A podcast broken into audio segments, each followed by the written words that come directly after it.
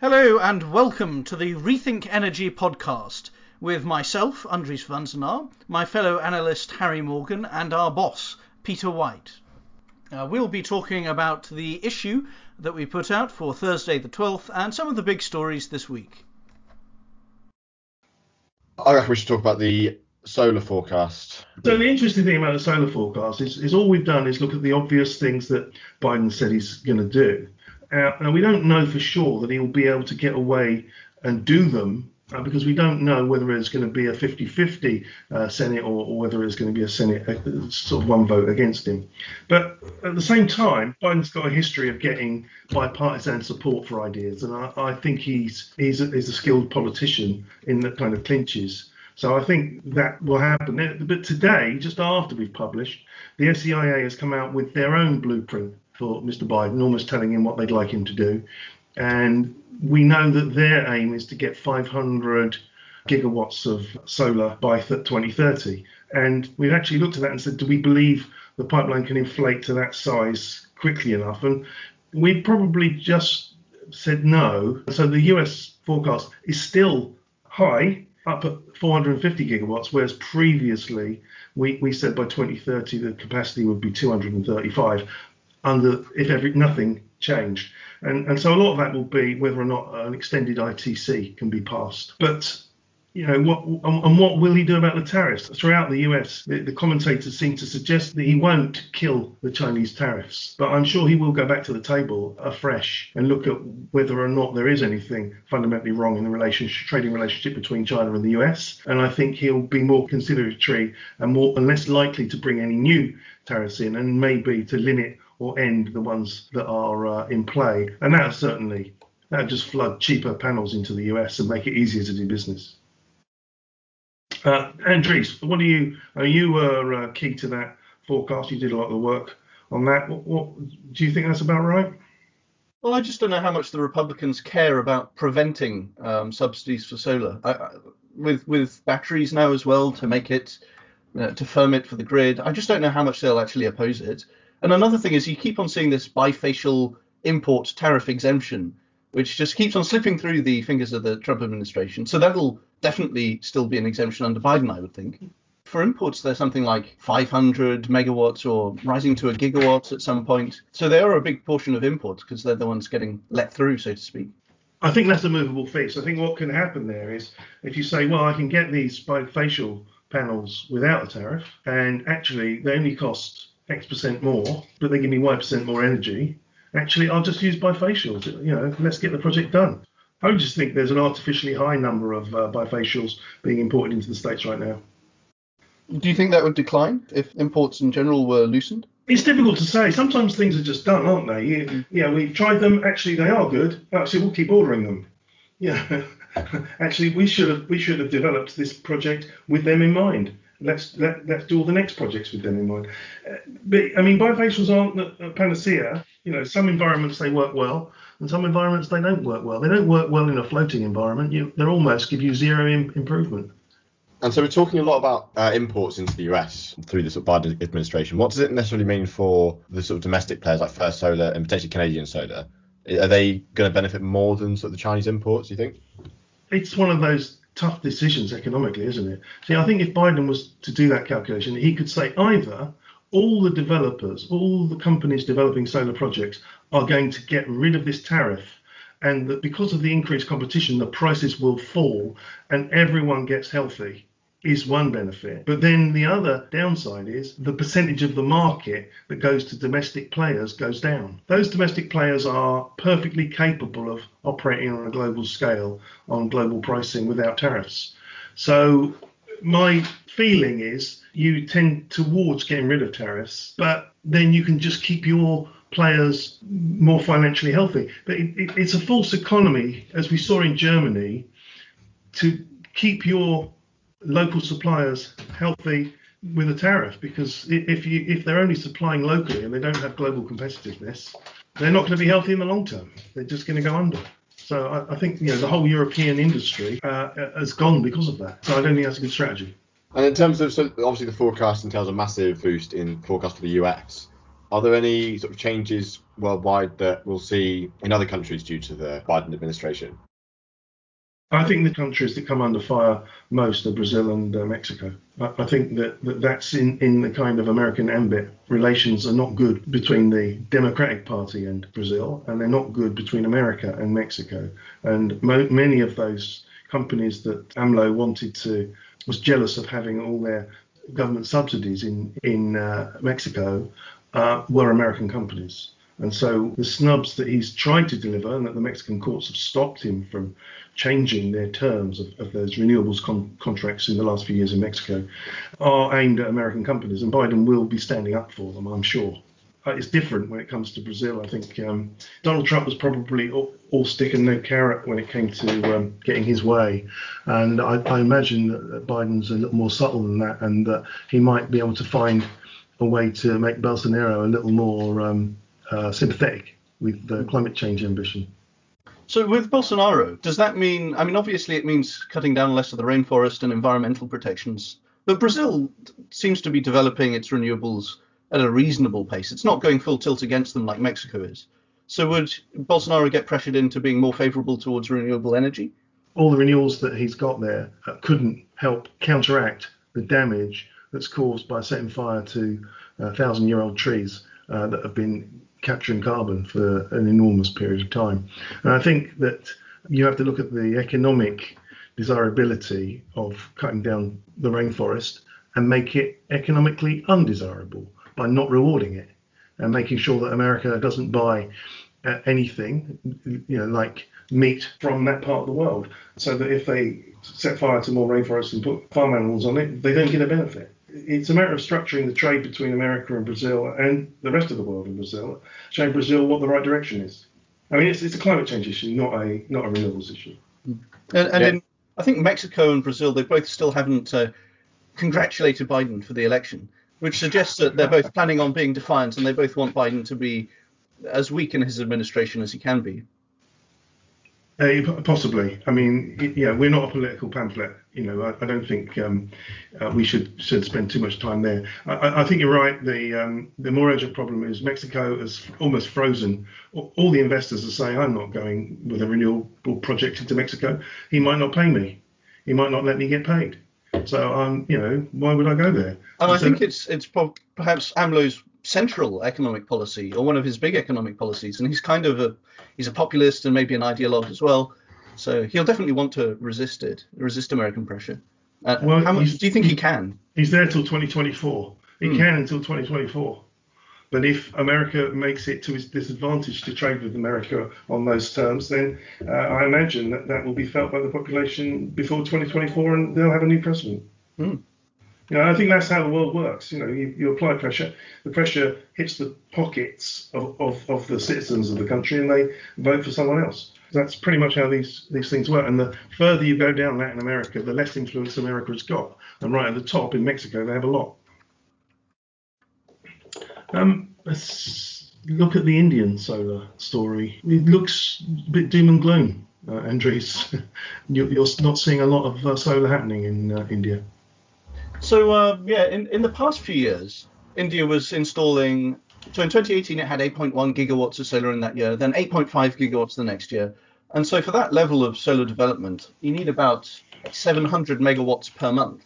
And right now we're looking at like 300 megawatts in September, 266 in October, and, and the rest of the year is, if anything, a bit weaker. So they're they're down at less than half of their usual pace, and it's because of the lockdowns and the pandemic and how that's interrupting uh, physically constructing these places. I mean, is there any? Is there? Can they catch up? You know, does, does suddenly everyone go back to work at a certain point, and they all work double time, and they all get paid the same amount, and and it all happens that much quicker? I mean, it all depends what, what happens in the pandemic. Yeah, I would think if the if the lockdowns end, then they could catch up. But I don't think that the lockdown is really ending in a quick way. And I saw I saw a report from JMK Research saying, oh, it'll all be up back at the start of next year.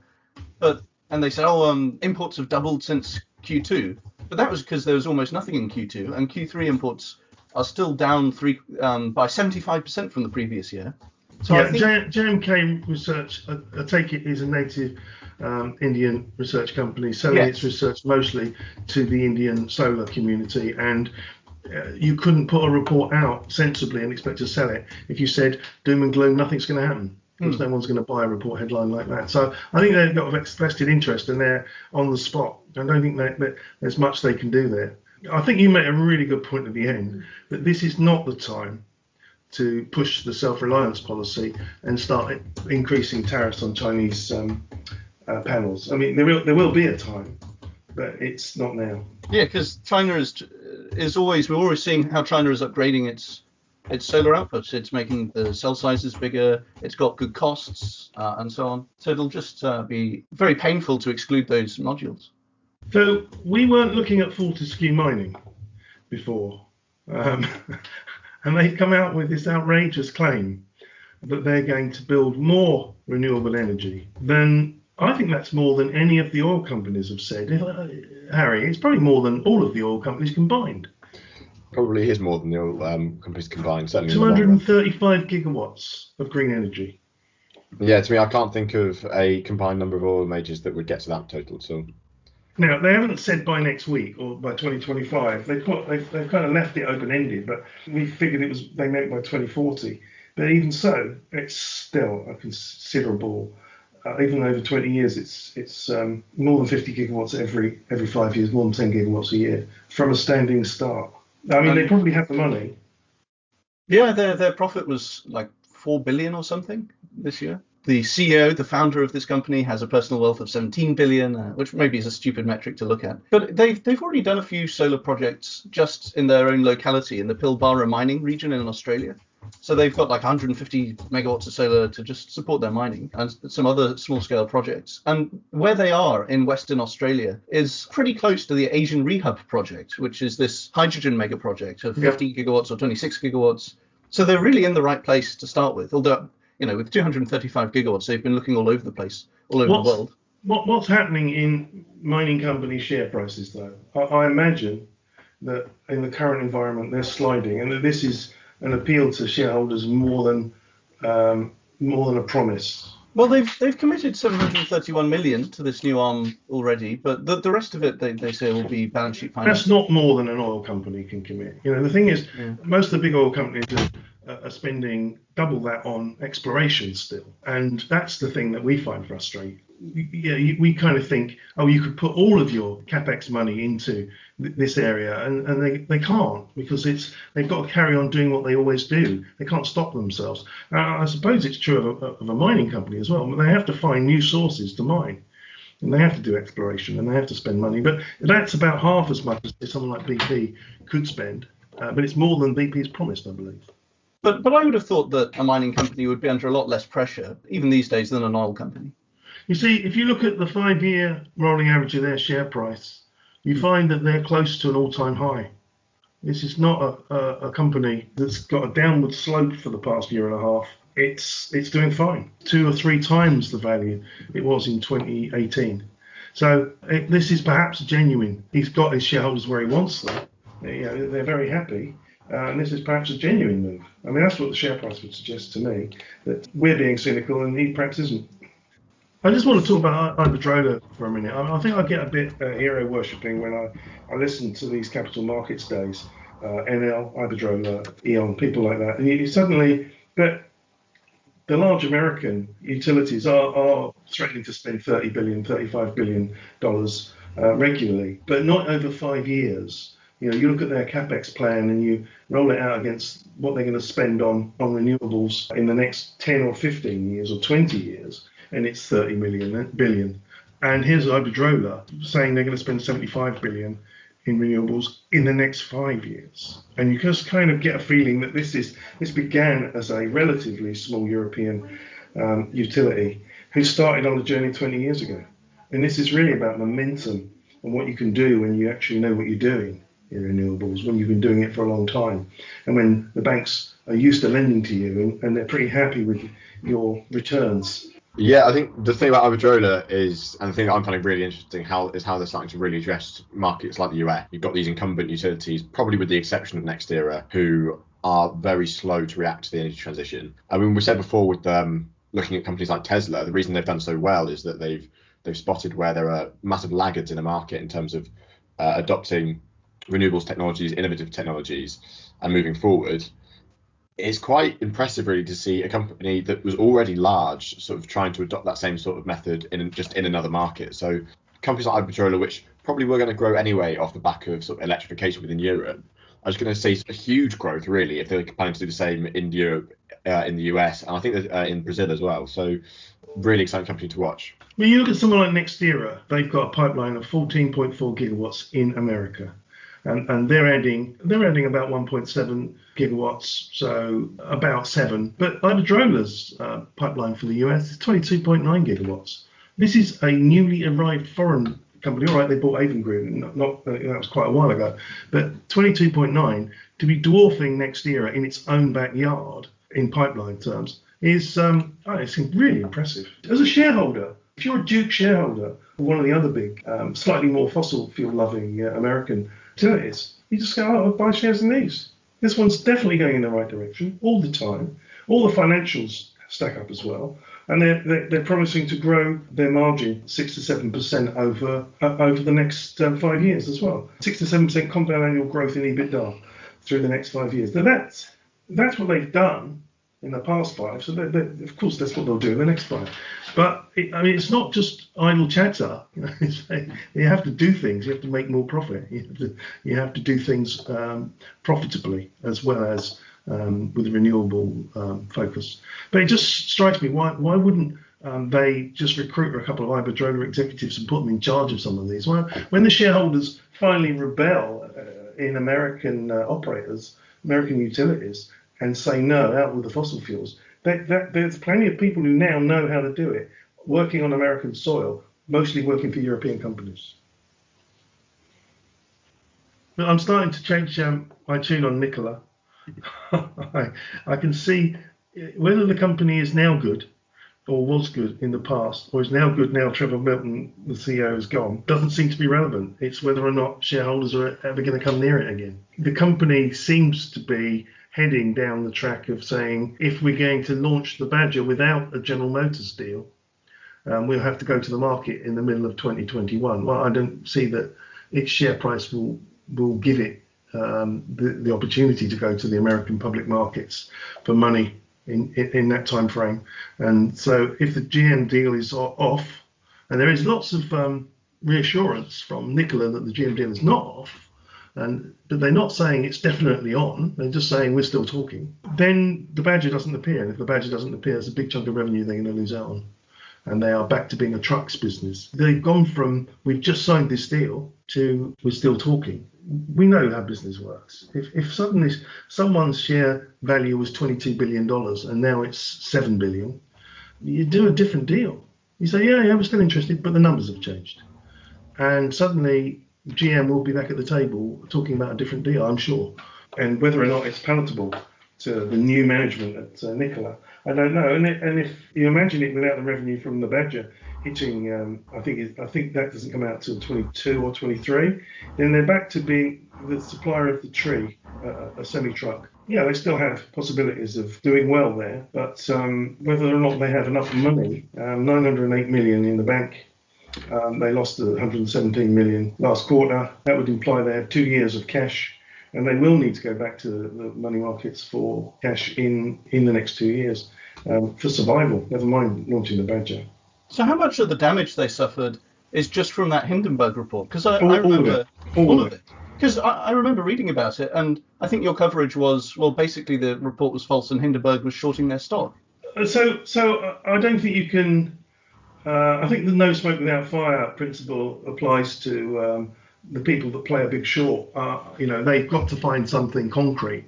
Um, they listed 55 points in their uh, statement, and and we thought there was a point-by-point rebuttal from the company um, before Trevor Milton um, stood down. I've been around corporate environments like this for a long time. I've never seen a CEO step down when something like that has happened. Yeah, he was saying, yeah, I, if I'm the problem, then then let's leave the company intact and take it out on me. At the time, the, the news this week that, that everyone focused on was that the Department of Justice has sent a grand jury subpoena to uh, Trevor Milton and, and people at, at the company. And that's to establish whether or not some of the statements that Hindenburg has said are true. And some of them, if true, are technically breaches of securities law. You can't promise stuff and lie about it. And in particular, they're saying that the the Tre truck was rolled down a hill in slow motion, and then the, the video speeded up to make it look like it was driving under its own steam. And everything they said supported that, but didn't specifically say that was what was happening. But I'm sure everybody in the company knew that, and they knew that the um, the battery uh, wasn't engaged and, and that the drive chain hadn't been completed or wasn't in readiness for that particular prototype. And I'm sure everybody knew that. So, but if you would try, if you try and say that to the public, it was, you know, it depends if the intent was there to deceive, and if it was, then it is probably is securities fraud the company gets a big fine, and Trevor Milton probably can't be a director of, of, of a company for a long time. So I'm not quite sure whether that's going to pan out and whether anything's going to come public from that, and whether it's all going to be um, very quiet. But typically, um, you do not get a CEO re- resigning when someone writes a bad a bad report about you, and people have just gone with the no smoke without fire. And Hindenburg says, yeah, they've answered some of our points, but not all of them. If that's the case, there's still there may be nothing wrong with the new Nikola, but it still might die. it's just because nobody wants to be caught a second time. It's just they're they're short on money and time, and they've got these products that can save them, but they need to get them out. So people like the Financial Times mm. start saying, "Oh, they're running out of money." But the way that was presented was our cash position's great. We've got 908 million, and I don't see how you can turn that into, "Oh, we're running out of money." Because that's not what was said. If you listen to the, the conversation, it's not the tone of what was said. That's the only thing people can think to write about. So if, if you've got nothing but bad news, you have to turn it by announcing some good news. What good news have they got to say? Either the GM deal's on, yeah, they've, they, have they've, they've tested it, they've changed some terms, it's on, uh, or that um, uh, they're building a network of hydrogen recharge points across America. They're meant to be doing 480 or something. They're, they're only paying for about six themselves. Uh, they're expecting a partner to come along and join that, that effort. And if the partner is coming along, they're going to announce them this side of Christmas. If we don't see an announcement there, there is no. If there's no good news this side of Christmas, I can't. I, I just don't see. You know, this bad news just keeps going on and on and on, and the media just keeps repeating it, and it just talks down the stock. Yeah, I think it's going to take something really impressive now for investors to suddenly feel confident in applying their money into Nikola. Um, we've also seen the effects of it really sort of trickle throughout um, the hydrogen industry. I think companies like Nel, which have had massive contracts from Nikola, um, have really sort of been struggling to raise money over the past sort of few months, um, purely off the back of this Hindenburg report and sort of casting aspersion over whether or not the promises from these companies are actually true. Um, the thing about Nel is they, they just got another um, contract uh, with the um, I think it's Department of Defence. They um, or it's actually the U.S. Navy, but the, the, electrolyzer to produce the other gas, oxygen, from water for um, submarines. So they've they've managed to get that out as an announcement to try and say, yeah, but we're still doing business. You know, even if these 480 uh, orders don't come come good, we're still doing other business. But I I'm very suspicious of a company like Nel. It's a hundred year old company almost, and it's selling the same old electrolyzers it's always had. There's not a lot of R&D into new ways of doing things, and I see a new wave of companies driving the hydrogen business, not an old wave. Yeah, I think now we'll do will do well off just off sort of the, the back of the hydrogen industry growing, certainly in the early stages. But I think yeah, long term there probably will be companies that are innovating much more heavily. They'll purely at the moment just sort of satisfy their market position on the fact that they've they've been in the market a long time. They've got a fairly established supply chain, so everything's fairly low cost. But yeah, looking forward, they don't seem to have anything like uh, where you've got something slightly more revolutionary in terms of a modular electrolyzer. So yeah, I, am skeptical about Nel. Still very very confident about hydrogen economy in the future, but we yeah, need to make sure that we don't confuse the downturn of Nikola and potentially sort of the stagnant performance of Nel with sort of a reluctance from governments to actually invest in the hydrogen transition. Well, I, I, yeah, I mean, you're right. It could turn it could turn the tide there, but I don't think so. I think the governments uh, have their own scientific advisors, and they are all saying this is the way to go. And if there are some casualties along the way, and if Nikola's one of them, it's not our problem. We, we've still got to go down this route. I, I don't see that that tide turning.